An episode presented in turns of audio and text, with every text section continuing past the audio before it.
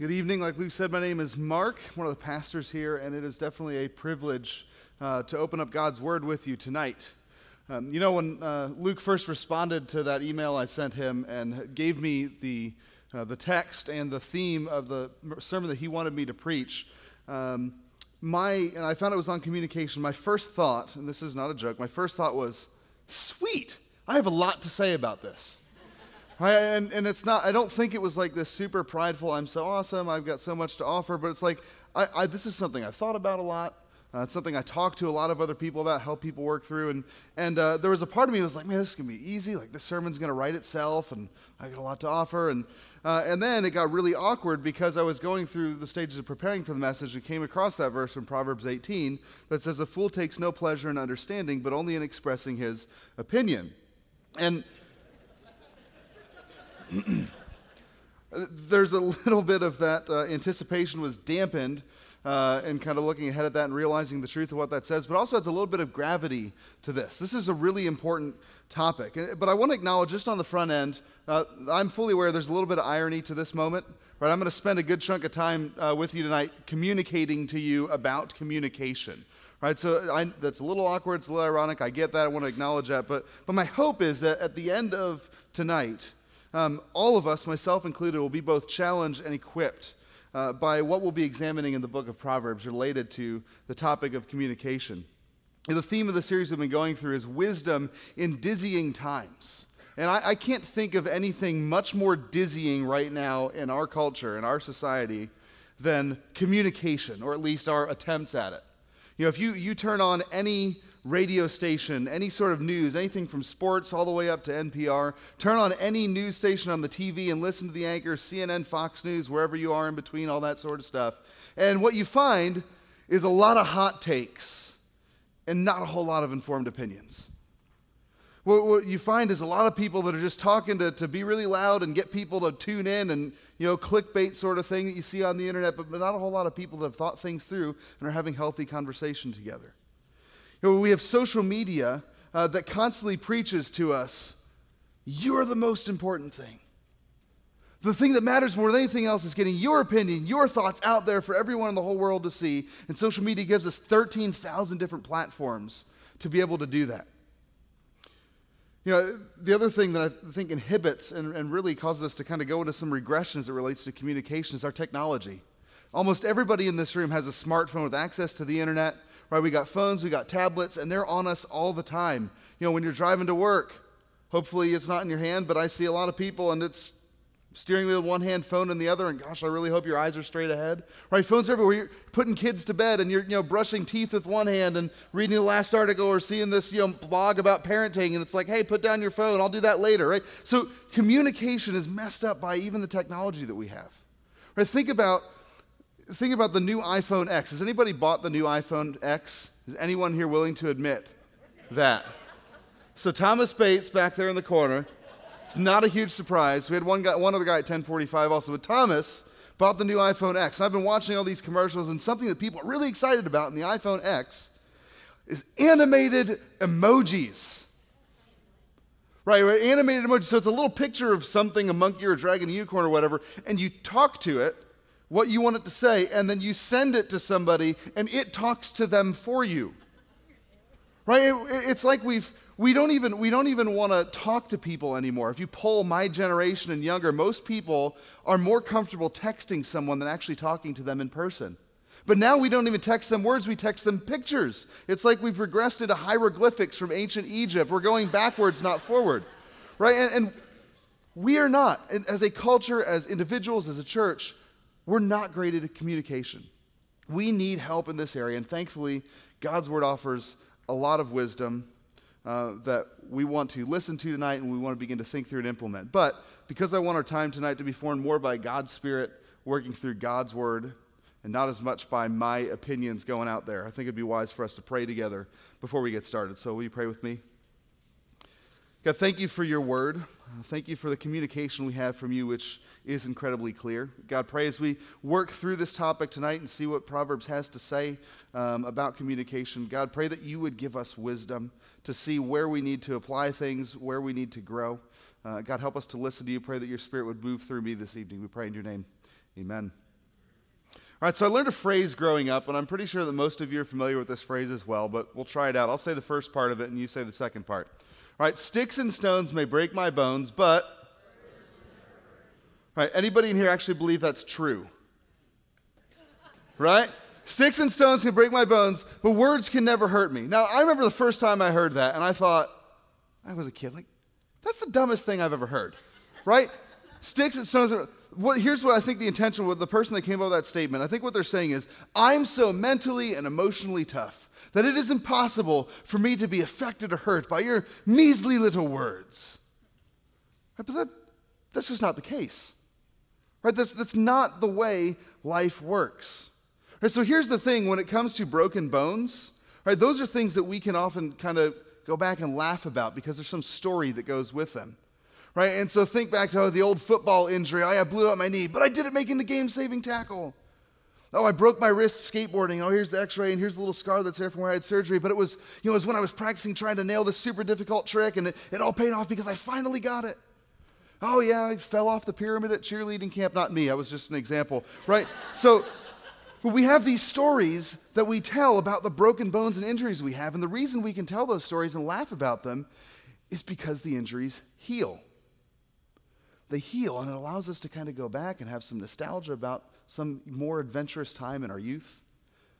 But we can laugh because they heal. That's not the case with words. If I gave everybody in here a minute, every single one of us in this room could come up with some example of some incredibly hurtful and damaging words that someone has spoken to you. And a lot of you probably don't even need a minute um, because that pain of what was said to you is still so intense or still so fresh that it's right there with you right now, affecting you, crippling you, shaping you. It's amazing our, what our brains seem to do is just kind of put that stuff on repeat. And, and the strangest thing that's not even connected will trigger that and remind you of this thing that somebody said and bring back the pain of that all over again. Every one of us has a story like that. You know, when I was, uh, when I was younger, I'll save a lot of details just to protect some different people involved. When I was younger, maybe 12, 13 years old, I'm sitting at a congregational meeting at our church.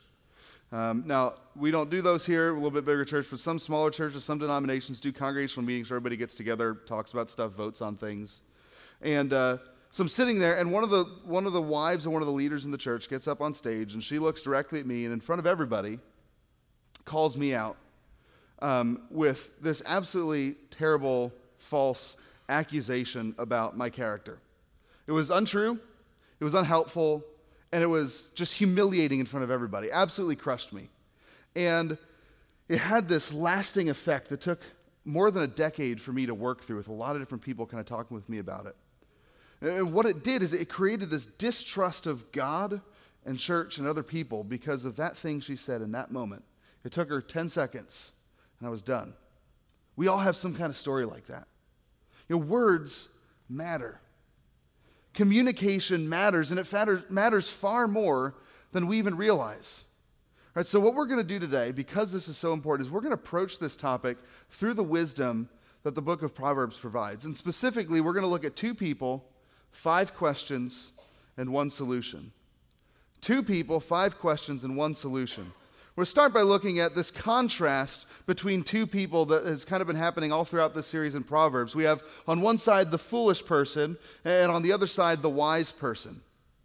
Now, something that's interesting in these particular passages that we're going to look at is the language isn't limited just to talking about this person as foolish or wise. It, it, begins to add and expound on these terms, and, and I think that actually adds a little bit of urgency to the importance of exercising wisdom in the area of communication. So we don't just see the fool on one side, but we also see them described as not just foolish, but wicked and evil.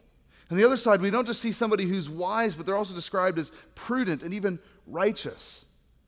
So we're going to start by looking at how Proverbs describes the fool in terms of how they communicate with others and the effect of their words. So, characteristic number one of a foolish communicator is that they bring pain to themselves and to others.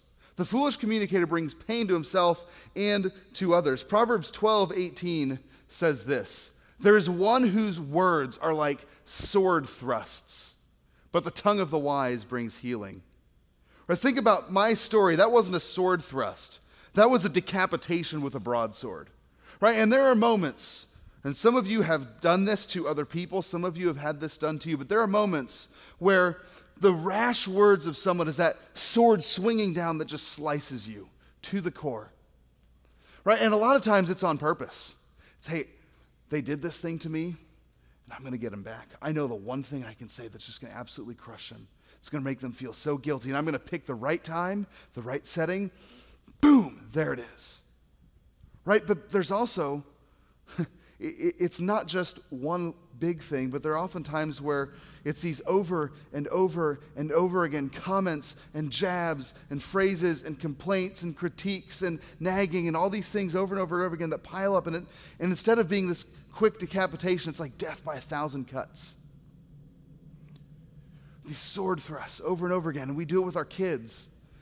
They're in school. How many times have I told you the stick goes on the other side of the letter? Why can't you get this already? We do it with potty training. We do it with our students and teenagers and their attitudes and just these little jabs over and over again. Why don't you? Why can't you get this right? We do it with our spouses. The complaints and the nagging just reminds them over and over again you're not doing it right. We do it with the people that work with us. We do it when we complain about our bosses, but these words that we throw out over and over again. Sometimes they decapitate, sometimes they're little thrusts over and over and over again. But it's not just that our words hurt other people, they can be self destructive as well. Proverbs 10:21 says this. It says the lips of the righteous feed many, but fools die for lack of sense. When we are senseless and careless and thoughtless with our words, when we do things that hurt people, we, we're not even thinking about it, when we say little comments and make some joke that isn't the wisest thing to do, Everything's on the line relationships, integrity, reputation, influence. Everything is on the line. We are foolish and senseless and careless with our words. Think about the person that gets branded as a racist or a sexist because of some throwaway joke or comment they made that the wrong person overheard. Now the reputation is shattered. Think about the relationship with somebody in your family right? That, that you, you said the wrong thing and it just came out of your mouth, and oh, I shouldn't have said that. And now there's a bridge or a gap between the two of you that, that's never going to be crossed. And it's ruined your relationship, and it's not just affecting them, but it's affecting you. We don't just destroy and hurt others with our words, we hurt ourselves as well. And we don't set out to do that. That's not our goal. When we start in life and relationships and communication, we don't start out going, How can I ruin this? Right? That, that's never, nobody with a normal brain is thinking through how can I ruin this? Right? But, but we see it happening everywhere. We see it in our own lives, we see it in the lives of other people. Why is that? Why is it so common? And I think one of the main reasons that happens is because the second defining characteristic of a fool in communication is that the fool can't wait to speak. The fool cannot wait to speak. And not just that, the fool's uncomfortable with his own silence. Oh, I got to say something. Proverbs 10:19 says this, when words are many, transgression is not lacking. I like this verse. It feels like a little bit kind of tongue-in-cheek quote of like, hey, the more you talk, the digger, the deeper you're digging that hole. Every time you keep trying to explain, say something else, the hole gets a little bit bigger. Uh, there's a number of ways we see this play out. Think about the politician that's caught in some sort of scandal. What's the first thing they do? They call a press conference. And they have some statement prepared that is all of the reasons why either A, they didn't do it, or B, it's not as bad as you think. Right? And, and here's all these, oh, and it was this, and you, oh, I didn't really mean to say it. You misunderstood. I misspoke. Oh, yeah, I forgot to use this word. Right? And, and you can picture, you know, I am not a crook. I did not have relations with that woman. Right? That's a, t- that's a terrible Bill Clinton impression, right? I can't, I can't do any better than that. I think about our current president. He fell asleep while typing a tweet and he writes covfefe, right? and, and, and, he can't just go, I fell asleep. Right? So then his press secretary comes out, well, that word is a special meaning to his cabinet and clothes. Like, we all know that's baloney. Every single one of us sees through that. And, and, and what they're doing is, I, I can't stay silent. I can't, I gotta, I gotta explain it away. And every time they do that, they're fanning the flames, trying to fan the flames away. And we just see smoke that keeps rising. And where there's smoke, there's fire, right? Where words are many, transgression is not like I, I got to describe it, I got to explain it away. And the ironic thing is, we see this in everybody else really clearly. We don't ever want to see it in ourselves. Right? I have, I have, I've sat in the counseling room with, with couples where, where one spouse is confessing infidelity to the other. And it's a heartbreaking moment. Uh, but what makes it even more heartbreaking is the spouse who's confessing says, Hey, I did this and it was wrong. And then they say, But. And then the but is followed with a dozen other things that either explain, justify, or attempt to explain, justify, minimize, or defend themselves for what they did. And a lot of times it has to do with blaming the spouse that they sinned against. Well, you did this, you said this over and over again, you made me feel like blah, blah, blah, you weren't available. Blah.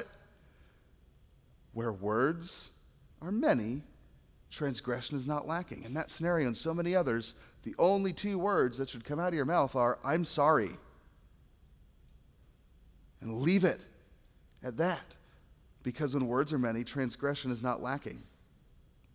Right, there's another way that we see uh, this truth play out a foolish communicator that just can't wait to speak. And it's, it's a little bit kind of change of pace here, but, uh, but there's a lot of people that have this insatiable desire to insert themselves into the story.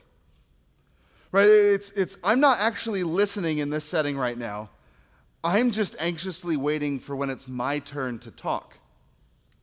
Right, and I could, I could try to tell some stories about this, but I think that the best example and picture of this is, uh, is this uh, little video that I want to watch. Uh, I think will paint this out really clearly. So let's watch this together.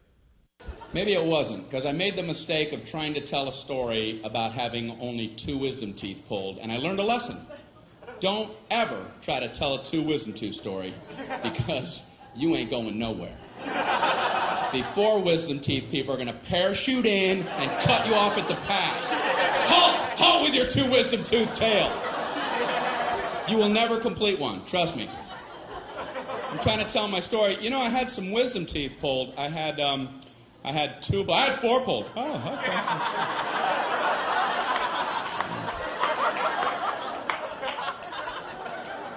No, five. No, nine. I had nine wisdom teeth pulled. All of mine were impacted. They were all coming upside down. The roots were wrapped around my tongue, coming out my nose. They were tusks. I was a warthog. No anesthesia. They pulled them out with pliers. I was eating corn on the cob that afternoon. Pin the blue ribbon upon his chest. That knocks the socks off of my wisdom tooth tale. Why do people need to top other people? I've never understood it, and I see it all the time. Obviously, people get something out of it. At best, people wait for your lips to stop. Yeah, as soon as. Okay, yeah, you me! You me! You see the difference? You see, you see that? Now I do. Right, so, so that, that's funny. But it's true. And by the way, I had two wisdom teeth removed. I just didn't tell anybody a couple weeks ago because I had seen that before and I knew it's pointless to tell that story. Right? But, but we all know somebody like that.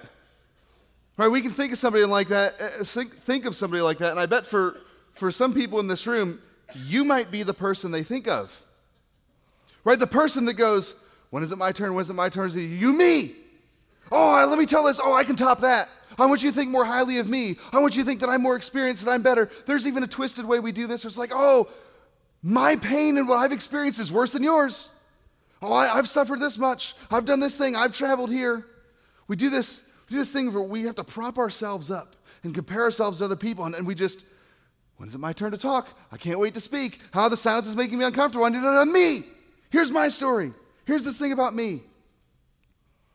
By the way, the other place where this sort of thing happens, which totally drives me crazy, uh, and so please don't ever do this, or at least tell me that you've done this. Um, don't ever propose at someone else's wedding reception. That's like the ultimate picture of going, yeah, yeah, this is a nice moment for you, but me, right? And we do that in little ways, in big ways, and the fool says, I'm uncomfortable with silence, I gotta talk. I either gotta cover up and explain away so that I'm not wrong and so people don't think poorly of me, or I gotta tell all these stories and insert myself in to make people think more highly of me, and it's foolish. Why do we do this? Why do so many people do this? Why do so many people struggle with this? And it's because the fool says, My voice, my opinion is most important. What's ultimate is that I am able to express what I want to express, that you hear me. That's the most important thing. Social media does not help with this. Social media blogs, everything says, by all means, you should have every platform to do this. Right, Proverbs 18.2 says, uh, the fool only takes pleasure in expressing his own opinion. There's no pleasure in understanding, but only in expressing his own opinion. The fool says, You need to hear what I have to say. Right? This is a, this is a huge issue for me. I'll be totally honest with you. This is kind of the whole list, the thing I struggle with the most. And the way it plays out in kind of decision making process, either at home, uh, kind of talking through stuff as a family, or you know, t- talking through stuff as a staff and decisions that need to be made. Uh, if, if I'm not given the opportunity to express what I think about it, but, but even more so, if nobody has the common sense to ask me, hey, Mark, what should we do?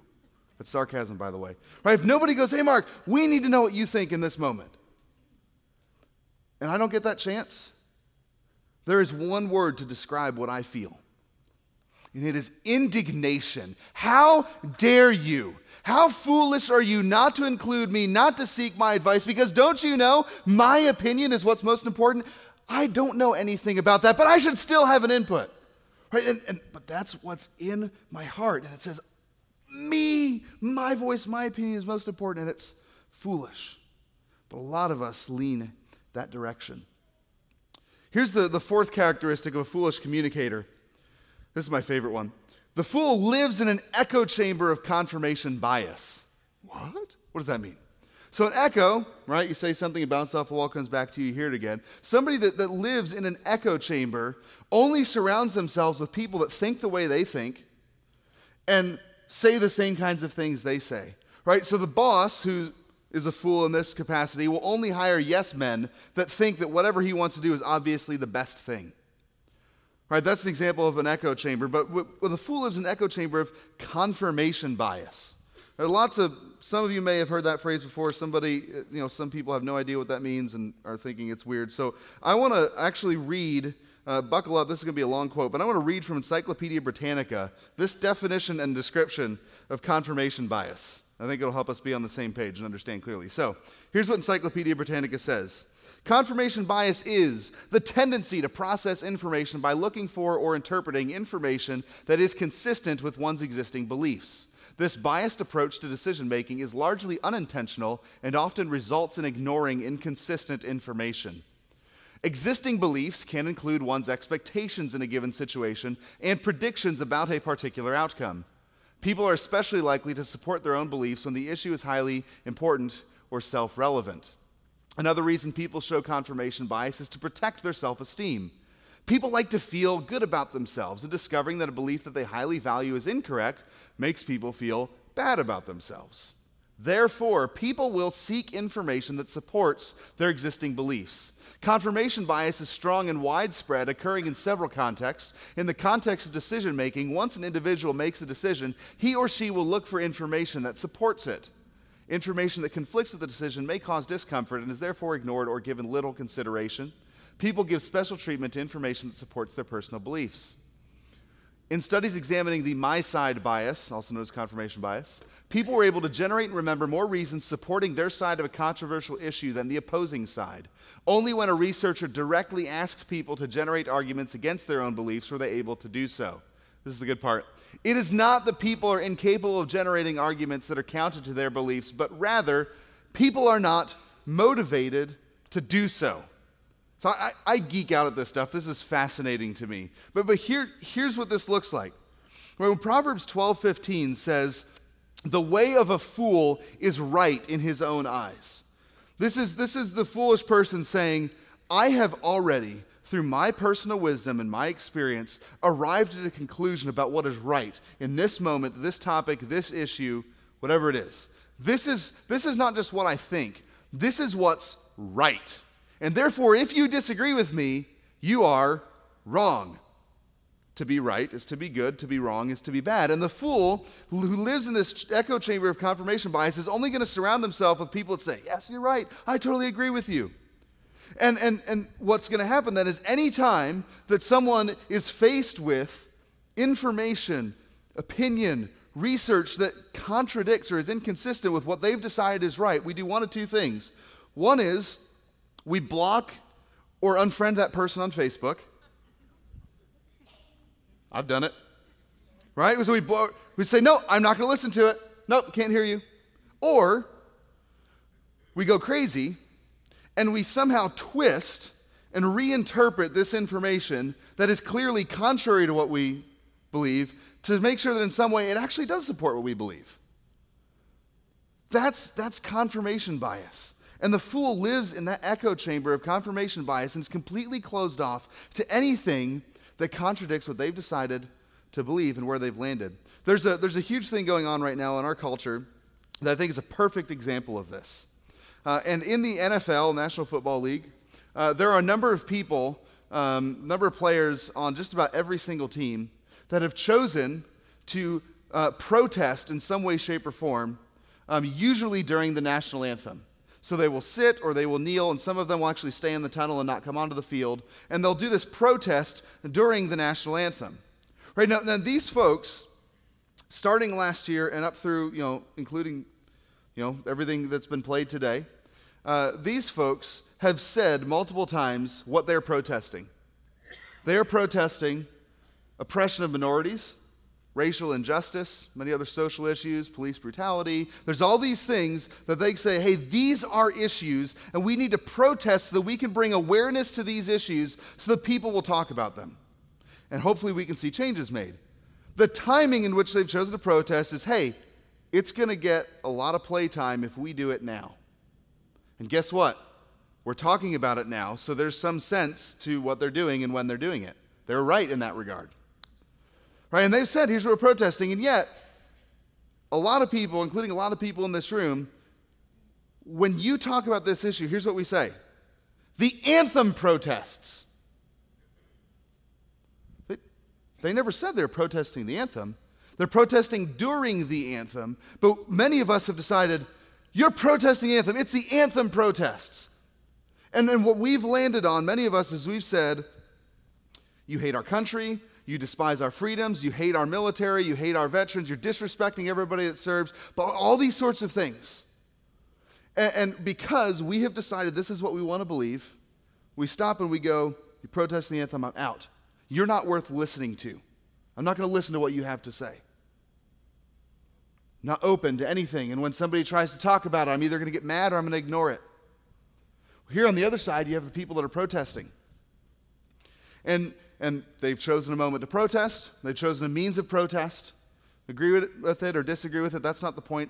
But what's happening here is these people are protesting, and they're saying, We want to begin to have a conversation about all this stuff. And on the other side, folks that are protesting and supporting this protest are getting really angry because they're not being listened to. And you have a whole chunk of people in our country and in our church all over the place that are saying, You don't matter. You hate people. You don't care. You're terrible. You're disrespecting. And they and so then we're getting mad over on this side. And we're saying, well, hey, if you're not going to listen to me, I'm not going to listen to you. I don't care that you find this offensive. I don't care that it's being perceived in this particular way. If you're not going to listen to me, I'm not going to listen to you. And I'm going to be over here and I'm going to yell. And over here, these people are doing the same thing. Well, if you're not going to listen to me, I'm not going to listen to you.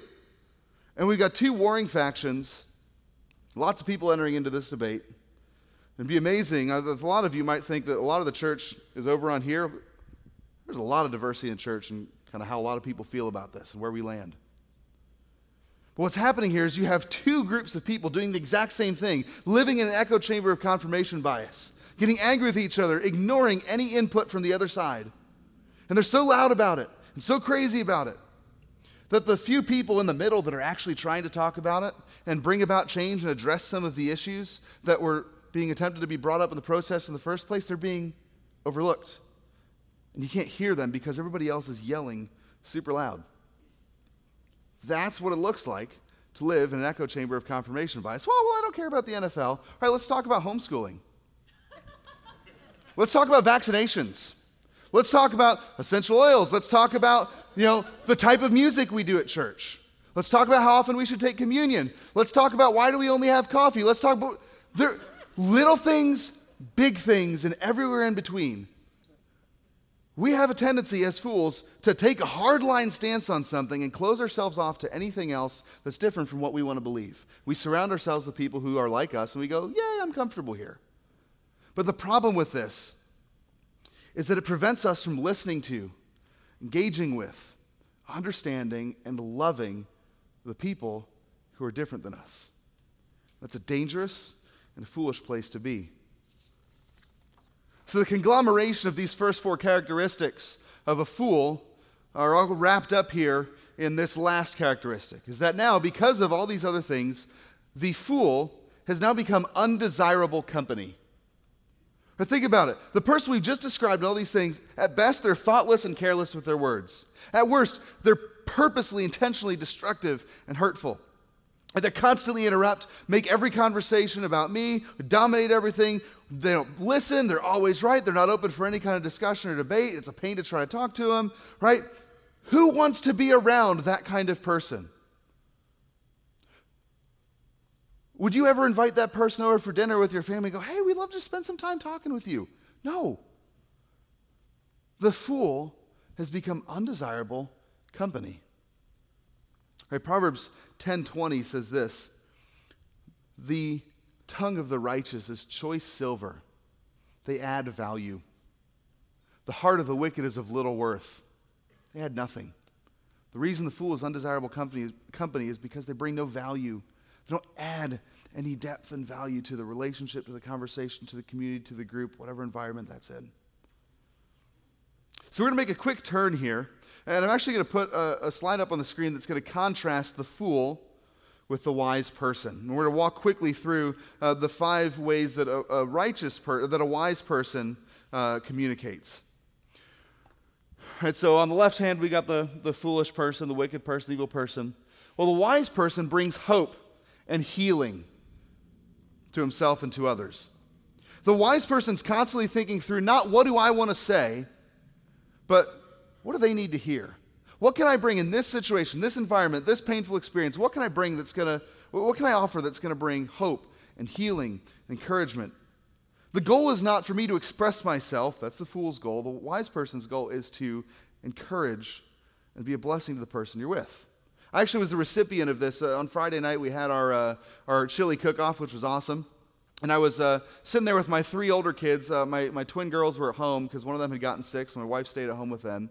And uh, there's a 10 year old boy uh, who I know from our kids' ministry, and he you know, came over and sat down with me for a little while and was just asking me a bunch of questions. And, and when he found out, he's never met my kids, he didn't even know I had kids before this moment. When he found out that my daughter, my 11 month old, was sick, his shoulders dropped and his face got super sad. And if that would have been all that happened, that would have been a blessing to me to see that, that he was physically affected and hurting for my little girl. Right? But, but he didn't stop there. It wasn't just this nonverbal communication. Then he looks at me and he goes, Can I pray for her?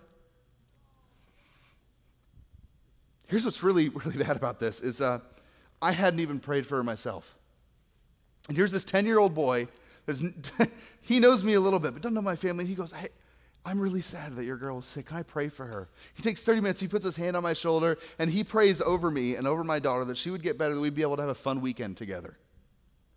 Right? This is, this is the age group that we would typically look at and scoff at because they're, they're kids, they're immature, they don't have wisdom. And in this particular moment, he had exponentially more wisdom than I have.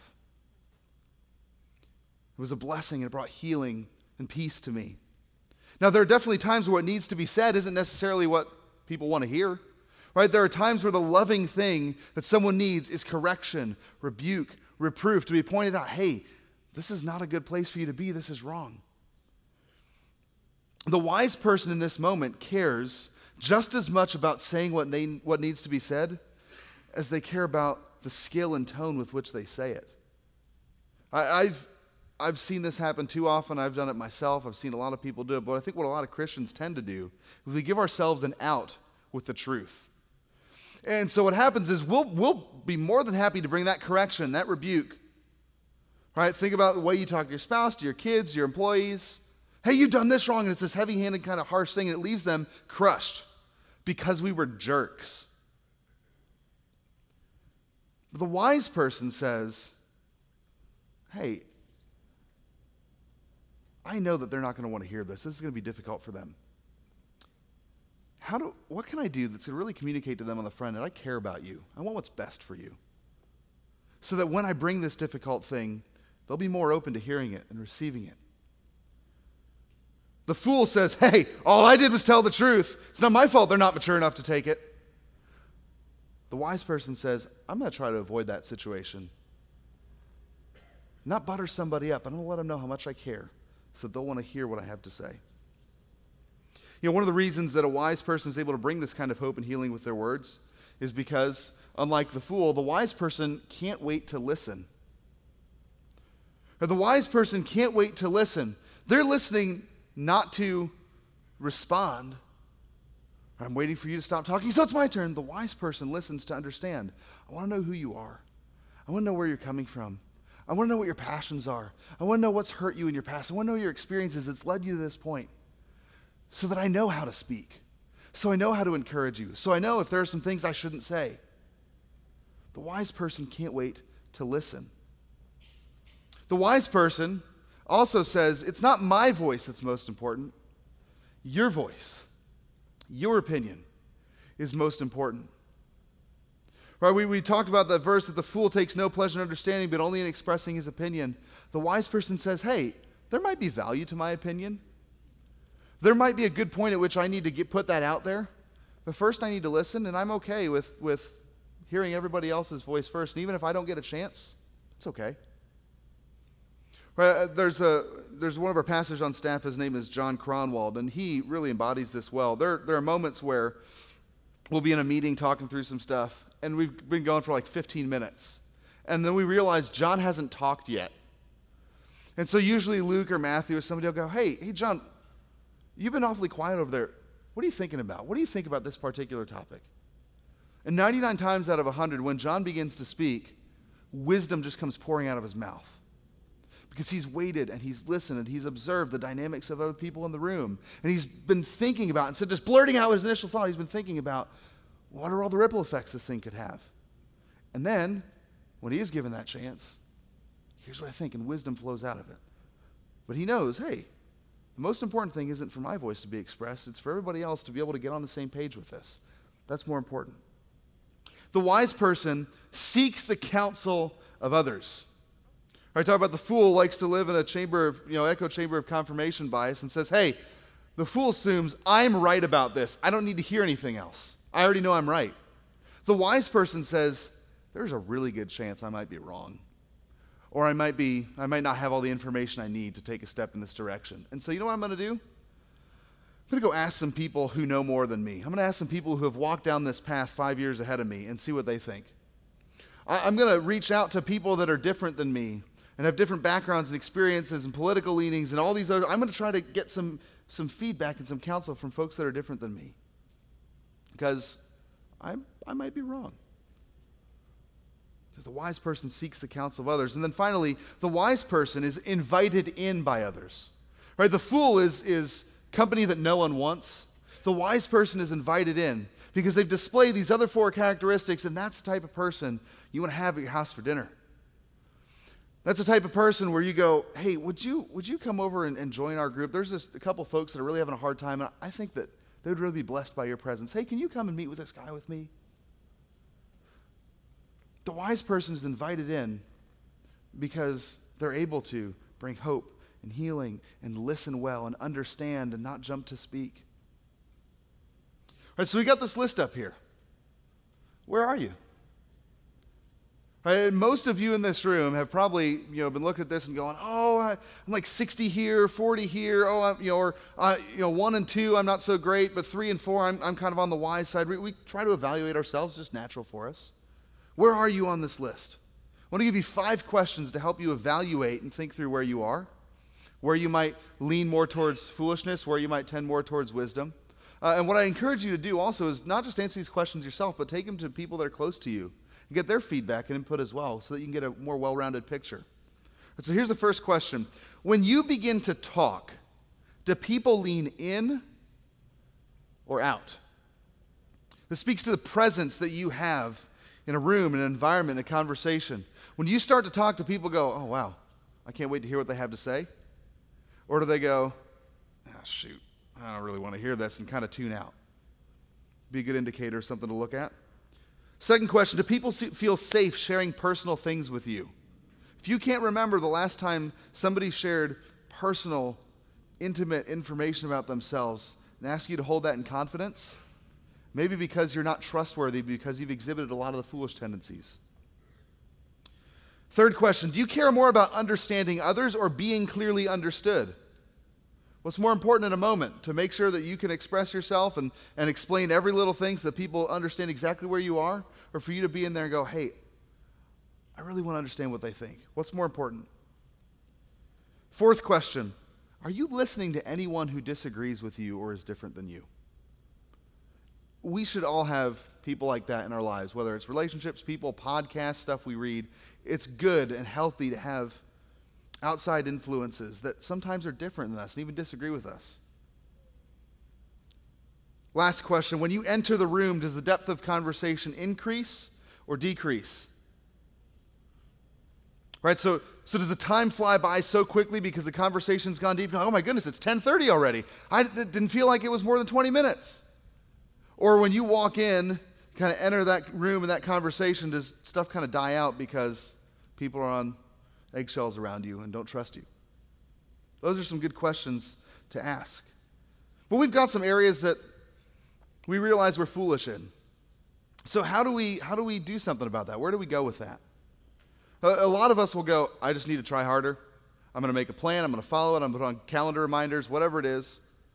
And, and you can make that plan and you can work really hard yourself. And for a while, it'll work. It'll be effective. And then you'll get really tired because the pressure is on you to do it all yourself. And you get so tired and you'll fail and you'll fail again because the pressure of having to live up to the ever increasing standard you set for yourself. And then you'll crash and you'll burn. So I don't think we can start there, just doing better and trying harder.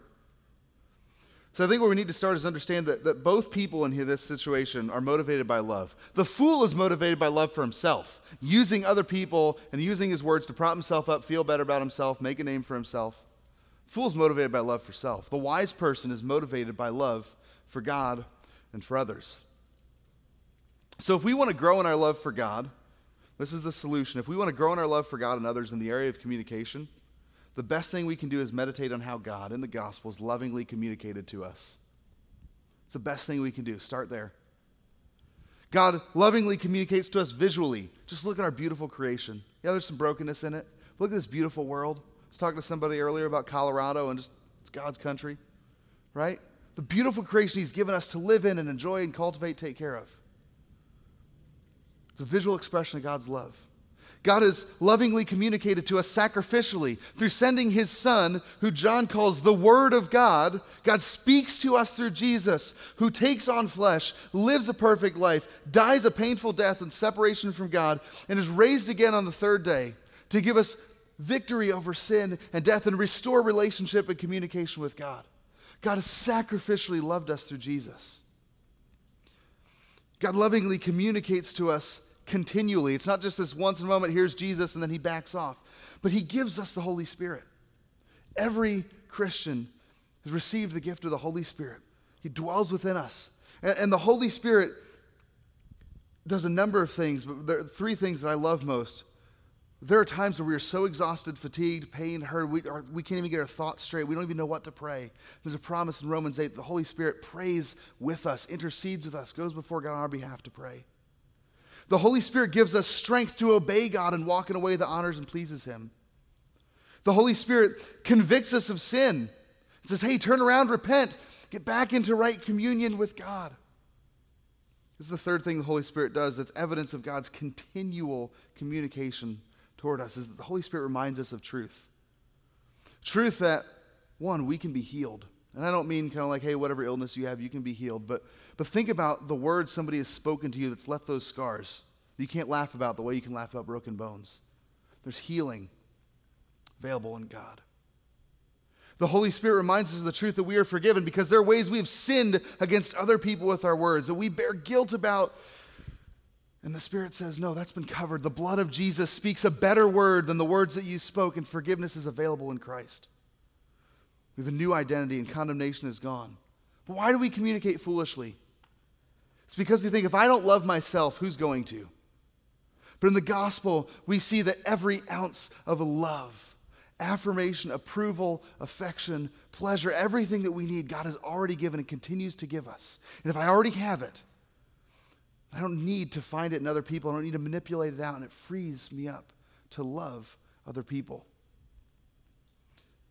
Here's the bottom line is that experiencing God's loving communication models for us how we ought to lovingly and wisely communicate to others. But that's not all. Jesus isn't just a model and example to follow. God's loving communication models for us how we ought to lovingly and wisely communicate with others, and it empowers us to do it. The gospel is what saves us, the gospel is what grows us, the gospel is what empowers us to love God and to love people with our words, with our communication. Let's pray. God, thank you that you have not withheld yourself from us, that you lovingly, perfectly communicate to us through your creation, through your Son, through your word. God, help us to trust you. Uh, help us to see that love as a gift. God, so overwhelm us with your love that it would be a natural outpouring of our just new flinches that we would reach out towards others lovingly in the way we communicate with them. God, we pray this in your name. Amen.